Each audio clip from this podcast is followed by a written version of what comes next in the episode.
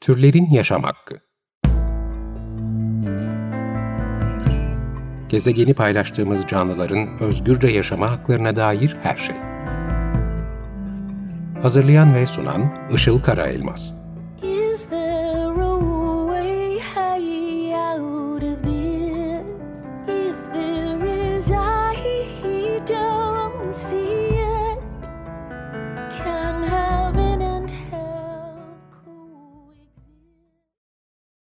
Merhabalar, 94.9 Açık Radyo'dasınız. Türlerin Yaşam Hakkı programı başladı. Ben Işıl Karaelmaz. Bugün evden ve konuksuz bir kayıt programı hazırlıyorum. Çünkü programcılar olarak bizler de olabildiğince evde kalıyoruz. Çok zorunda olmadıkça stüdyoya gitmeme kararı aldık. Bu nedenle evden önceden kayıt yaparak bu yayını hazırlıyorum bu hafta. Ee, Korona ve karantina günleri ne yazık ki devam ediyor. Bu haftada biraz geçen haftanın devamı olarak bu konuda konuşmaya devam edeceğim. Geçen hafta uzman doktor Oğuzcan Kınıkoğlu konuğum olmuştu ve COVID-19 virüsünün nasıl çıktığını konuşmuştuk. Koronavirüslerinin ilk olarak yarasalarda bulunduğundan e, ana konak olan bu yarasadan daha sonra ara konak olarak başka hayvanlara geçmesinden ve bu ara konakların da genellikle yabani, başka yabani hayvanlar olan ara konaklarla temas eden insanlara bulaşması gibi bir durum olduğunu konuşmuştuk. Ve Covid-19 salgınına büyük olasılıkla da Çin'deki yaban hayat hayatı ticaretinin ve bu ticaretin yapıldığı wet market denen pazarların e, sebep olduğuna değinmiştik. Fakat bu tür salgınların benzerlerinin yani hayvanlardan insanlara bulaşan virüslerin yol açtığı bu zoonotik denen salgınların daha önce de e, ve sürekli örnekleri olduğunu konuştuk aslında. Yani bu Çin'e ve yaban hayvanlarına özel bir durum değil. E, Doktor Oğuzcan Kınıkoğlu önemli bir veri paylaşmıştı. Araştırmacılar zaten her sene 2.2 milyon insanın hayvan kaynaklı enfeksiyonlar sonucu öldüğünü söylüyorlar demişti. E, bizler hayvanları kitleler halinde hapsedip sömürdüğümüz sürece, onları öldürüp bedenlerini, etlerini yediğimiz sürece bu tür hastalıklarla hep karşılaştık ve karşılaşacağız gibi görünüyor.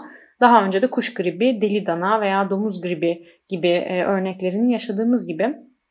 Şimdi bu haftada bu konunun biraz daha farklı boyutlarına bakmak istedim. Yeşil Gazete'de bir makale yayınlandı geçen hafta 16 Mart tarihinde. Makalenin başlığı şöyle soruyor. Koronavirüsün kaynağı hayvanlar mı yoksa insanlar mı? Tabi virüsün ilk olarak hayvanlarda konakladığını söylüyoruz. Hayvanlardan çıktığını söylüyoruz. Ama bu virüsün insanların hayatını tehdit edecek bir pandemiye dönüşmesi süreci aslında tamamen insanların sebep olduğu bir durum.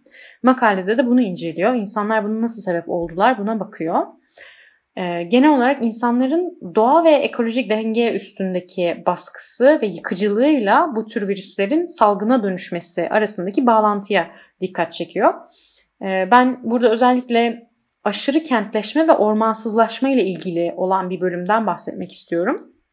Alıntılayacağım orayı. Şöyle söylüyor. Uzmanlık alanı hayvanlardan insanlara yayılan virüsler olan Penn State Üniversitesi Hayvan Tanı Laboratuvarı'ndan virolog Suresh Kuchipudi IFL Science'da bir makale kaleme aldı. Kuchipudi bu salgınların sebebi olarak Asya ve Pasifik bölgelerinde yaşanan aşırı kentleşmeyi gösteriyor ve böyle devam ederse çok daha fazla salgının dünyayı tehdit edeceğini belirtiyor. Dünya popülasyonunun %60'ına ev sahipliği yapan Asya ve Pasifik bölgelerinde hızlı kentleşme yaşanıyor.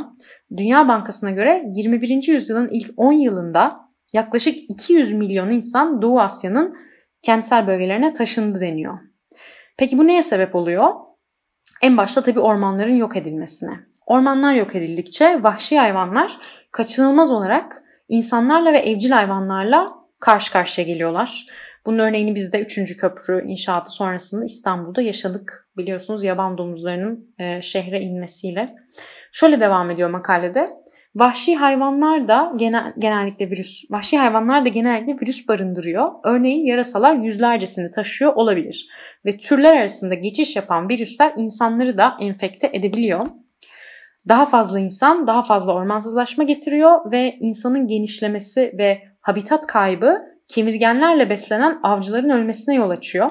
Yırtıcı hayvanların gitmesiyle veya en azından sayılarının keskin bir şekilde azalmasıyla kemirgen popülasyonu patlıyor ve dolayısıyla hastalık riski de artıyor deniyor.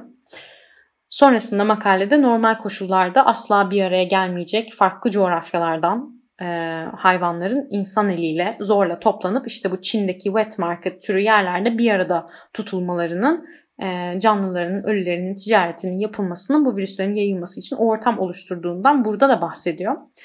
E, vardığı sonuç şu virolog Suresh Kuchipudi'nin bu tür virüslerin ileride insanlığı tehdit etmesini önlemek istiyorsak diyor bir ormansızlaşmayı durdurmamız gerek.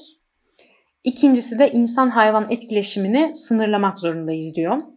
Şimdi ormansızlaşma, ekolojik yıkım ve hayvanları sömürmeye devam etmemiz bu tür salgınlara sebep oluyor bir yandan. Diğer yandan da şöyle şu anda yaşanan durumda salgından dolayı insanların bütün dünyada evlerine kapanmaları söz konusu. Peki bu neye sebep oluyor? Buna da kısaca bakalım. Gerçi öyle çok uzun zaman olmadı. Ee, İtalya'da sokağa çıkma yasağı 9 Mart'ta başladı. Yani henüz 2 hafta oldu. Ama eminim siz de sosyal medyada görmüşsünüzdür. Şöyle haberler çok fazla paylaşılıyor. İnsanlar eve kapanınca Venedik'in kanalları o kadar temizlendi ve su o kadar berraklaştı ki balık sürüleri görünür hale geldi. Kuğular kanallarda yüzmeye başladılar, kanallara geri döndüler. Hatta bazı bölgelerde yunuslar görülmeye başlandı deniyor. Bunlar resimleriyle hatta sosyal medyada dolaşıyor şu anda. Ee, çünkü bu kanallarda motorlu tekne trafiği şu anda tabii durmuş durumda Venedik'te karantina sebebiyle. Ee, ama ABC'de çıkan bir habere göre suyun berraklaşmış olması, berrak görünüyor olması temizlenmiş olduğu anlamına gelmiyor. Ee, tabii turist olmadığı için, tekne trafiği durduğu için sudaki kirlilik ve tortu dibe çöküyor. Ve bu nedenle tabii su berrak görünüyor diyor. Yani tekne trafiği yeniden başladığı anda bu tortunun yeniden suyu bulanıklaştıracağı anlamına geliyor bu. Ama insanın yokluğunda e, bu fotoğraflarda görünen kuğuların kanallarda gezdiği, yunusların e, yaklaştıkları doğru bir bilgi gibi görünüyor bir yandan. Bunun dışında başka haberler de çıktı.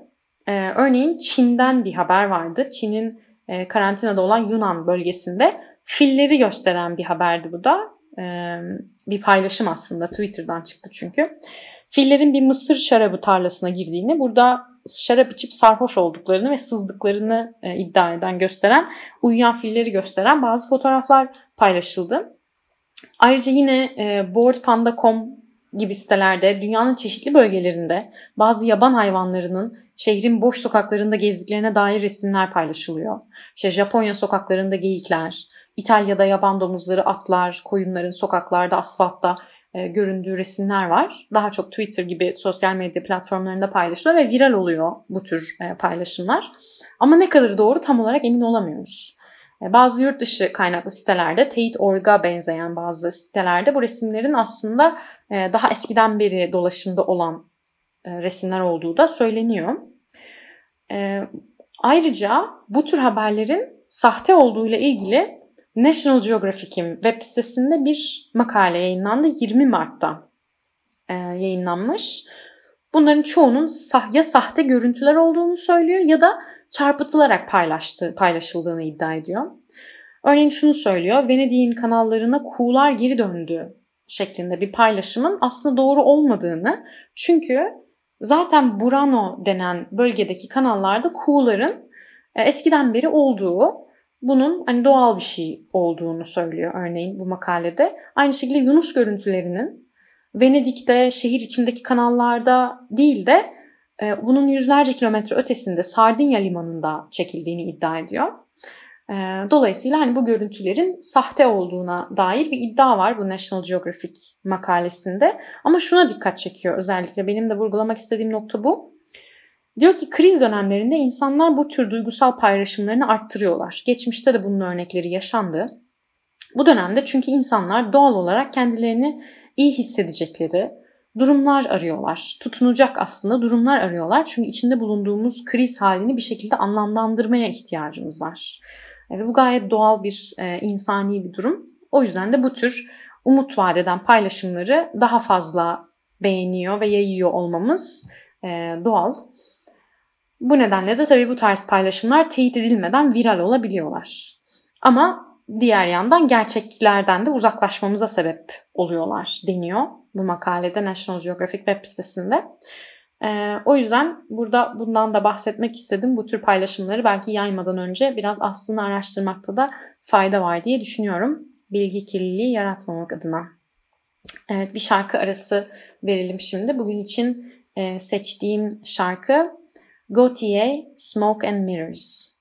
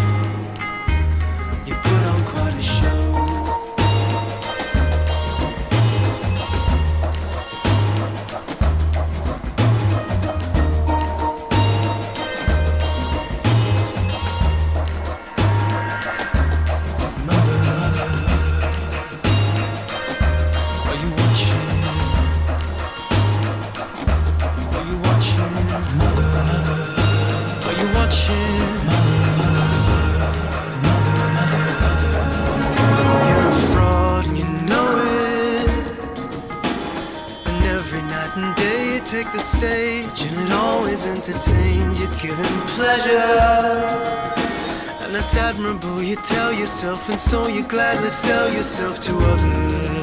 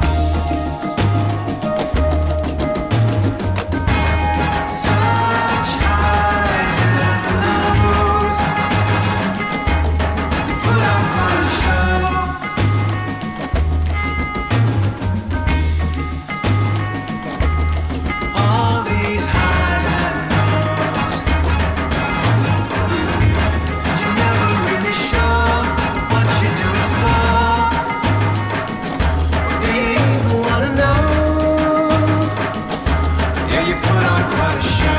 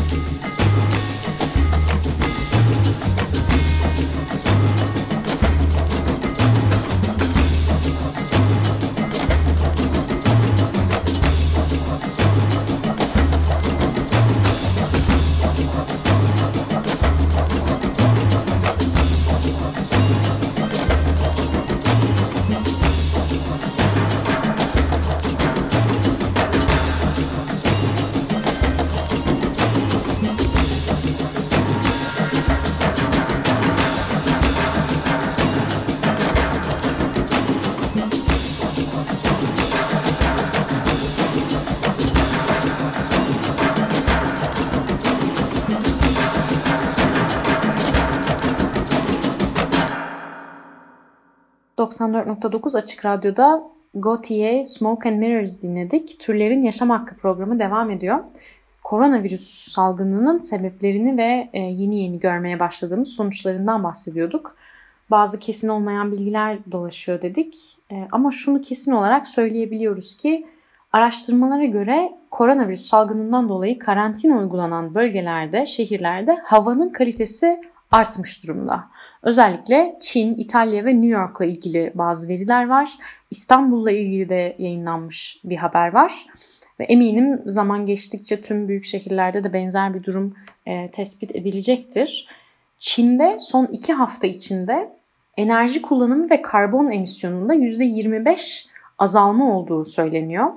Hatta bu da Çin'in yıllık karbon emisyonuna %1'lik bir azalma şeklinde yansıyabilirmiş BBC'nin bir haberine göre.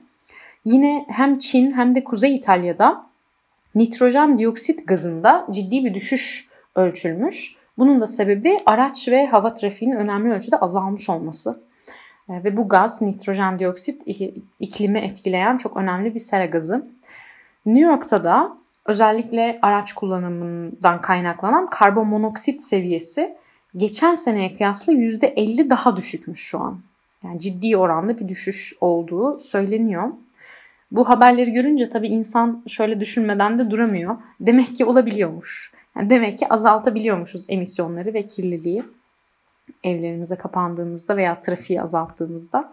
İstanbul'la ilgili de benzer haberler var demiştim. T24'te çıkan bir haber var 20 Mart'ta.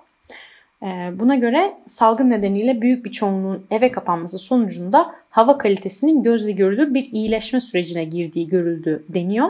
Türkiye genelinde iki hafta önce hava kalitesi orta ve hassas derecede ölçülürken dün saat 11 itibariyle diyor 20 Mart'ta iyi kalite olarak ölçüldü. İstanbul'da hava kalitesinin Sultan Gazi dışında tamamen düzeldiği görüldü deniyor. Yeni tip koronavirüs COVID-19 nedeniyle vatandaşların eve kapanmaya başlaması motorlu taşıtlarla hareketliliği büyük ölçüde azalttı. Yurt genelinde toplu taşıma ve özel araç kullanımının büyük oranda azaltılmasının yanı sıra kafeterya ve birçok iş yerinin de kapalı olması sonucu fosil yakıt kullanımı büyük oranda azaldı. Bu durum sonucunda hava kalitesi ise gözle görülür şekilde artmaya başladı. Trafik yoğunluğu nedeniyle büyük bir kirliliğin görüldüğü İstanbul'da da hava kalitesinin orta seviyeden iyi seviyeye yükseldiği gözlemlendi deniyor. Ee, Çevre ve Şehircilik Bakanlığı sürekli izleme merkezindeki istasyon verilerinden alınan bilgiye göre koronavirüs vakasının Türkiye'de henüz görülmediği 5 Mart tarihi ile 19 Mart tarihi arasındaki hava kalitesinde bir fark ortaya çıkmış. 5 Mart'ta İstanbul dahil olmak üzere ülkenin büyük bir bölümünde hava kalitesi orta ve hassas derecede ölçülmüş. Ancak koronavirüs önlemleri sonrasında aradan geçen 14 günde hava kalitesi bazı merkezler dışında genel itibariyle iyi kalitede ölçüldü deniyor bu haberde. Şimdi son olarak e, bu insanların eve kapanmasıyla hayvanların şehirlere doğru gelmesi, havanın ve suyun temizlenmesi fikri, doğanın kendini yenilemeye başlaması fikri her ne kadar şu anda sandığımız boyutta bir temizlik veya yenilenme ifade ediyor olmasa da şu soruyu bana düşündürdü. Bizler yani insanlar yeryüzünden tamamen yok olacak olsak, bir birdenbire yok olsak acaba ne olurdu? Ve buna dair biraz okumaya, izlemeye başladım. Ee, tabii bu konuda birçok tahminler yapılmış, hesaplamalar yapılmış geçtiğimiz yıllarda. Çeşitli varsayımlar var. Birkaçına kısaca değineceğim burada. BBC'nin mesela bir çalışması var. Video olarak yayınlanmış. Ee, ve birdenbire insanların yok olduğu senaryo üstünden hazırlanmış bu. Şöyle oluyor. Ee, ben özellikle doğa ve hayvanlarla ilgili e, olan bölümlerden bahsedeceğim. Bitkilerin binaları sarmaya başlamasıyla şehir ve kırsal arasındaki sınır yok olmaya başlıyor deniyor. Yaban hayat eskiden insanların olduğu şehirlere doğru geliyor. Hayvanlarla ilgili olan kısımlarında özellikle diyor ki nesli tehlike altındaki türler çoğalma fırsatı buluyor. Hatta filler ve aslanların Afrika'dan Avrupa'ya kadar ulaşabileceği söyleniyor. Tabii plastik meselesi var. Çok uzun bir süre daha kalmaya devam ediyor plastik. Okyanuslardaki plastik e, özellikle mikroskobik hale gelinceye kadar parçalanıyor önce ama kalıyor. Ve diyor ki plastiği sindirebilecek bakteriler oluşabilir gelecekte ama bu milyonlarca yıl alır diyor. Ee, bunun dışında TED kaynaklı bir tane video var. Dan Quartler tarafından yapılmış. Bu videoda da e, başka bir kurgu var. Yine aynı senaryo üstünden insanlar birdenbire yok olsa dünyada neler olur sorusunu soruyor ve buna dair bir e, video hazırlamış. Şu, birkaç e, örnek alacağım oradaki anlatımdan. İnsan sonrası biyoçeşitlilikten bahsediyor ve bu süreçte bazı hayvanların fazla çoğalacağını bazılarının ise yok olacağını söylüyor. Örneğin hamam böcekleri artık insanların oluşturduğu, insanları sağladığı enerji ve ısıtma sistemleri devreden kalkacağı için hamam böceklerinin hayatta kalamayacağı söyleniyor. Evcilleştirilmiş hayvanların da hayatta kalmasının zor olduğu, birkaç tane becerikli domuz, köpek ve yabani ev kedileri dışında evcil hayvanların da hayatta kalamayacağını söylüyor. Azalan ışık kirliliği, yanıp sönen iletişim kulesi ışıkları ve yüksek gerilim hatları tarafından göçleri kesintiye uğrayan milyarlarca kuşun hayatının kurtulacağı söyleniyor. Flora ve fauna gelişirken insanlığın iklim üstündeki etkisi de yavaş yavaş ortadan kalkmaya başlıyor. Bu senaryoya göre bitki döngüsünün sanayi devriminden kalan son kurşun izlerini yok etmesi ise tam 35 bin yıl sürecekmiş böyle bir senaryoda. Ve karbondioksitin insan öncesi seviyesine dönmesi ise tam 65 bin yıl sürerdi deniyor bu varsayım, bu tasarıya göre. E, ve bu durum fosil yakıtları kullanmayı şu an durdurmamız halinde değil ki şu an bunu konuşuyoruz. E, bunu başarmaya çalışıyoruz aslında ama bu durumda değil insanlığın tamamen yok olması durumunda bile 65 bin yıl sürerdi deniyor. İnsan öncesi karbondioksit seviyesine dönmek. Bundan şunun için bahsetmek istedim aslında. Ee, insanlığın yok olması, bizlerin yok olması durumunda doğanın ve dünyanın kendini yenileme süresi ve kendini yenileme şekli insanın dünyada bıraktığı tahribat hakkında çok önemli bir fikir veriyor. O yüzden de bu tarz varsayımsal çalışmalar önemli diye düşünüyorum. Son olarak programı kapatmadan önce vurgulamak istediğim bir konu var. Bu dönemde özellikle o da sokak hayvanları konusu. Şimdi her yer kapalı, kafeler, AVM'ler kapalı, lokantalar, restoranlar. Buralarda beslenen bir sürü kedi köpek vardı ve onlar şu anda yemek bulmakta zorlanıyorlar. Ee, evden çıkmıyoruz.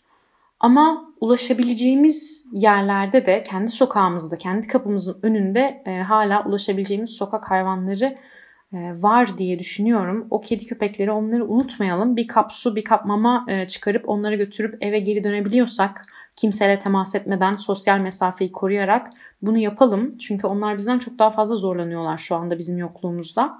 E, buna dair kısa bir şeyden de bahsedeceğim. Bir dernek var. Bana Göz Kulak Ol Derneği bir kampanya yapmış. Evde kal çağrısına uyarak neler yapabileceğimizi anlatıyor sokak hayvanları için. Bu derneğin Instagram sayfasındaki gönderisinde bulabilirsiniz detayları. Bana Göz Kulak Ol Derneği. Bu şekilde aratıp bulabilirsiniz. Örneğin kendi kapınızın önüne mama alıp koyabilirsiniz veya bazı belirlediğiniz ihtiyaç noktasına gönderilmesini sağlayabiliyorsunuz. O gönderide yazan şeyleri takip ettiğiniz zaman. E, veya kendi hazırladığınız e, mamanın fotoğrafını çekip belli etiketlerle paylaşıp farkındalık yaratabiliyorsunuz. Bunun için e, derneğin Instagram hesabına bakabilirsiniz diyelim. Çünkü sokaklardaki hayvanların karnını doyurmamıza onların ihtiyaçları var bu dönemde özellikle. Evet 94.9 Açık Radyo'da türlerin yaşam hakkını dinlediniz. Bugün ee, Covid-19 salgınının doğa üstündeki etkilerini ve insanların eve kapanmasıyla nelerin e, değişebildiğini, değişip değişmediğini konuştuk. Ee, Türlerin Yaşam Hakkı programının tüm kayıtlarına Spotify podcast bölümünden ulaşabileceğinizi hatırlatalım. Programın adını aratarak bulabilirsiniz. Spotify kullanmıyorsanız aynı zamanda da açıkradyo.com.tr sitesinden e, yine programın kayıt arşivine giderek eski programları bulup dinleyebilirsiniz. Programla ilgili yorumlarınızı, önerilerinizi de e-mail olarak her zaman bekliyorum. Adım Işıl Karaelmaz. E-mailim isilkaraelmaz.gmail.com Dinlediğiniz için çok teşekkür ederim. Haftaya görüşmek üzere. Türlerin Yaşam Hakkı Gezegeni paylaştığımız canlıların özgürce yaşama haklarına dair her şey. Hazırlayan ve sunan Işıl Karaelmaz